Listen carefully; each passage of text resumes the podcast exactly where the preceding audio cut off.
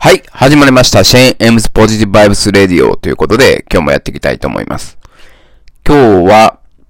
他人を評価すると、自分も苦しくなる、いうお話をしていきたいなと思います。はい。まあ、今朝ですね、えー、妻が、まあ、朝7時に家を出るということで、子供をですね、先ほど保育園に送ってきました。いつもね、在宅メインになってから、えー、妻が、まあ、朝、子供を保育園連れて行ってくれてたんですけれども、妻が、まあ、在宅勤務というかね、在宅勤務じゃないですね。えー、出社時間調整ってやつですか。が始まったので、朝7時に出るということで、まあ、えー、関東のね、緊急事態宣言を受けて、妻が、朝早く出るということになりましたので、私があの子供をね、保育園に連れて行くということをしました。あの、まあ、以前だったら、これは自分にとって良くないなと、自分の時間が奪われる行為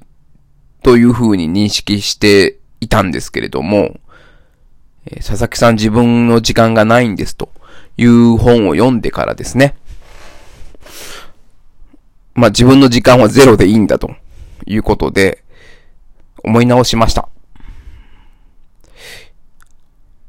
まあ、休日は子供との時間を取ろうと思っているのに、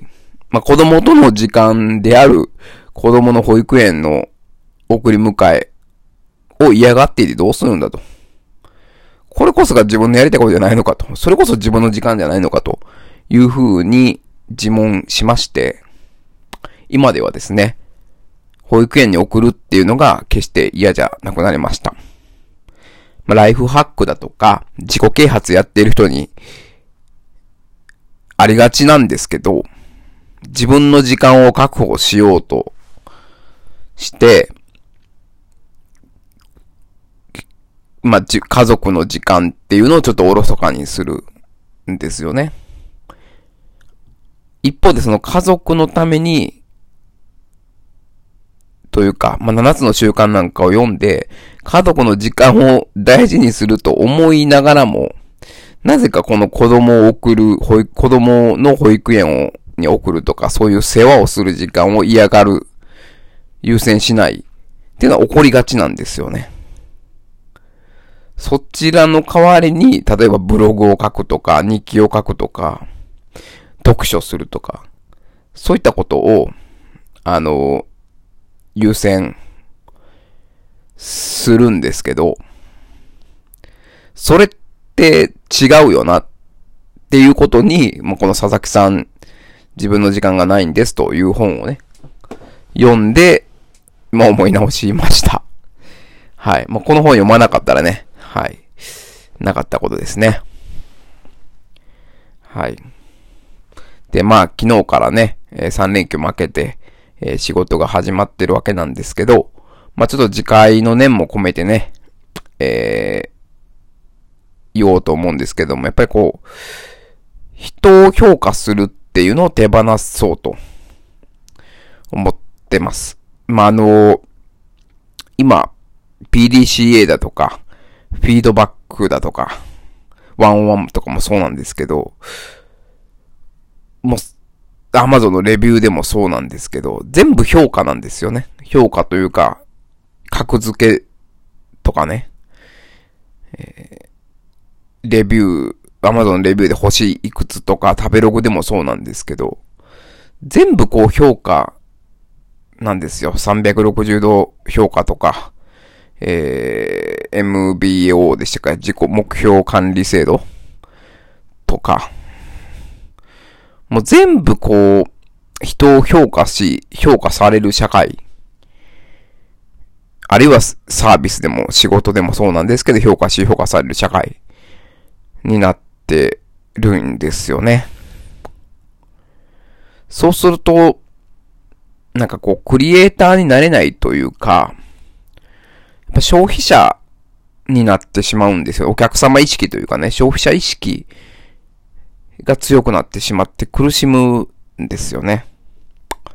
あの、私もあの、就職活動なるものを15年近く前にやりまして、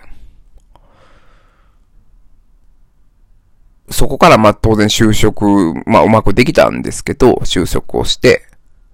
やっぱその、なんていうんですかね、就活で、こう、使われてしまったというか、就活で身についてしまったこのお客様意識。要は就活生で当時、まあさ、割と、いざなぎ声だとか言ってて、結局拡大してる時だったんで、あの、要は企業も来てくれ来てくれっていうことで、なんかこう、お客様扱いをしてくれるんですよね。だけれども、一旦企業に入ってしまうと、当然戦力というかね、お客様扱いはしてくれないわけですよね。そのギャップにね、非常に私は悩みました。はい。なので、まあ、このお客様意識とかを芽生えさせるので良くないなと思っていて、レビューするとか評価するとか、これはね、手放した方がいいんですよね。あの、まあ、レビューした方がいいものもあって、あの、まあ、当然仕事の記録を取ってそれを見るとかね、えー、自分の時間の記録を取って、あの、レビューする。これはね、やった方がいいんですけど、他人を優秀優秀じゃないとかね。これやめた方がいいと思っていて、あのー、誰だっけな、東進ハイスクールの予備校の先生、安河内先生だったかな。誰か忘れましたけど、人の英語の発音っていうのを評価しない方がいいんですよね。それをしてしまうと自分が喋られ、喋れなくなるんですよ。要は人のの英語の発音もそうなんですけど、人の英語っていうのを、あの人英語上手い下手とか、あの人英語下手だなとかいうのをやめた方がいいんですよね。そうすると自分も英語はできなくなります。要は評価を恐れるがために、え思い切って話せないんですよね。英語ってまあある程度度胸みたいなところもあります。まあ度胸が全てじゃないんです。だから英語なんて勉強しなくていいんだとは全く思わないわけですけれども、ある程度割り切って勇気を持って間違えて覚えていかないといけないような側面もあるんですよね。トライアンドエラーじゃないですけど、まあそんな感じで、要は勇気を出さないといけないとかなって、そういう時に勇気が出なくなるんですよね、評価をしてると。まあこれ英語に限らず、もう人生すべてそうかなっていう気がしてて、自分の人生をこう面白くするのは自分なので、こう消費者目線でいくと、やっぱりね、面白くならないんじゃないかと。あくまで他人のコンテンツとかを、えー、消費する人生になっちゃうな、ということで、はい。要は、評価するのをやめると。評価なんて、まあ、これ、グッドバイブさんも繋がると思うんですけど、その人の一面しか見えてないというかね、その人の全部見えてるわけじゃないんで、やっぱ評価をね、手放すっていうのをやっていきたいなというふうに思います。時間の根を込めてね、えー、こういうことを発信してみ、えー、ました。はい。もう8時46分ということで、今日はね、はい。まあ、こ、自分に言い聞かせるのかもしれないですけども、子供を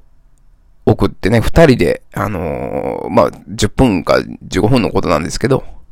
二人でね、えー、保育園の準備をして、保育園に行って、その道中ね、なんか、えー、保育園で、えー、流行ってる鬼ごっこの話をしてくれましたが、へんてこな鬼ごっこだよっていうようなこと言ってましたけど、そういう、4歳のね、子供、4歳の子供の今の時間、この時間っていうのはもう今しかないんで、そういう貴重な経験をね、積み上げていこうというふうに思います。はい。これもまあ、佐々木さんのね、あの本のおかげですね。た、くさん佐々木さんの本のおかげだというふうに認識してます。はい。まあ、ポジティブバイブスレディオということで、まあ、楽しくね、えー、やろうということで、えー、まあ、いかにね、仕事とかね、工夫して、まあ、どんな仕事でもね、あのー、ホリエモンが言ってましたけど、あのー、要は、彼は、ええー、刑務所に入ってたわけですけど、まあ、どんな仕事でも、なんか、うん、彼はなん、なんだったっけな、袋詰めの仕事みたいなのをさせられるんですけど、やっぱなんかどんな仕事でもちょっと工夫したりとかしたら、ちょっとゲーム性もあって楽しくなってくるっていうんですね。なんで、まあ、自分なりに、えー、工夫とか改善とかね、なんか、こう、ゲーム性も取り入れて楽しんでいければ、はい。何をするにも楽しくなってくると思うんで、そういう前向きに捉えてね、はい。やっていきたいと思います。なんか自分に言い聞かせて、なかなかパソコンを立ち上げる気にならないですけど、はい。今日も在宅ということで、はい。まあ感染